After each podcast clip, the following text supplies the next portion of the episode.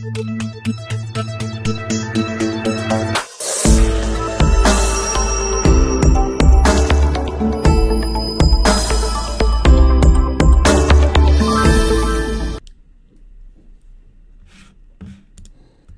the next step now, like I talked about, you want to revisit your website. You want to make sure that you've got it optimized for search and that you've got it optimized for conversion.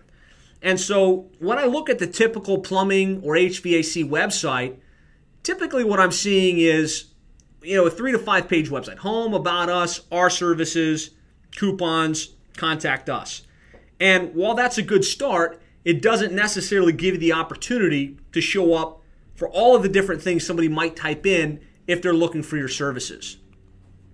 And so, just as an example, within plumbing, there's a lot of things people might type in if they need a plumbing service. They might type in plumber, plumbing, plumbers, water heater repair, bathroom remodeling, tankless water heaters, leak detection.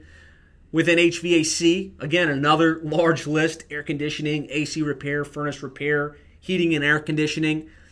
And so, if every page on your website can only really be optimized for between one and two keyword combinations.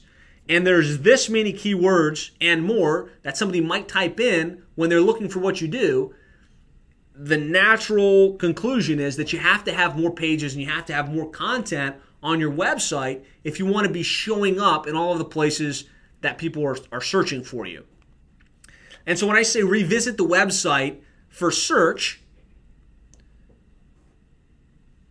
Obviously, you want to keep the core pages home, about us, services, coupons, contact us. But you want to go deeper than that. And the way I see it is under services, you want to make sure you have pages for every one of your services drain cleaning, leak detection, water heater repair, uh, etc. And then we know within plumbing and HVAC, you're typically serving between a 35 and 50 mile radius. And within that radius, there's a lot of little cities that you touch. And so if we want to make sure we're showing up in search for all of those little cities, we got to make sure we have pages on the website for each of those cities. And so just a visual representation of this, because I've done this presentation in various forms over the years, and I found that when I show visuals, when I share case studies and examples, that's what seems to resonate and connect with uh, with you the best. And so here is an example under services. This company's got pages for every single one of their services. And it can just drop down just like that. Or you could have it set up when you click on your services page that you have links to all of these various service pages. And I do see you guys' questions, Keisha, Richard, and Anthony. Anthony, thanks for joining us. I'm going to make sure that I address these at the end of this little block of content. And um, so just hang in there. I'll be definitely answering those questions. So, pages for each one of your services.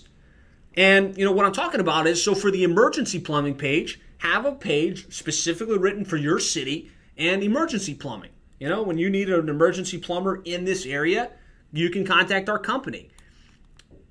Have a page for the water heater repair, right? With content written specifically for your city and water heater repair. And you go through it and you make sure you have pages like this for every one of your services so that you have a placeholder in search for each one of these. I'm going to talk about how to optimize these pages as we go, but right now just think about building out for each one of your each one of your services and then in each one of the sub-cities that you operate in. And so just as an example here, we've got service area listing each one of the cities that this company operates in, and then you make sure you've got a page for each one of those. So, you know, city 1, city 2, city 3, you know, if you're looking for a Middlebury plumber, we can help. Now the caveat to this is Every single one of these pages on your website, whether it's your service pages or your city pages, need to be completely unique. So you can't just use the same content on every single one of your city pages. You need to spend some time to think through how these pages are written and make sure that they're different enough from each other that Google doesn't perceive it as as duplicate content. And that's a very gray area. It's kind of a fine line. Um, but if you spend the time, if you spend the energy, you can come up with a way to make this content unique and start to rank for a variety of these different keywords. Well, I hope you got a lot of value out of that training video. If you'd like to get even more details on how you really should be marketing your plumbing or HVAC business online, I'd encourage you to go to plumberseo.net slash free.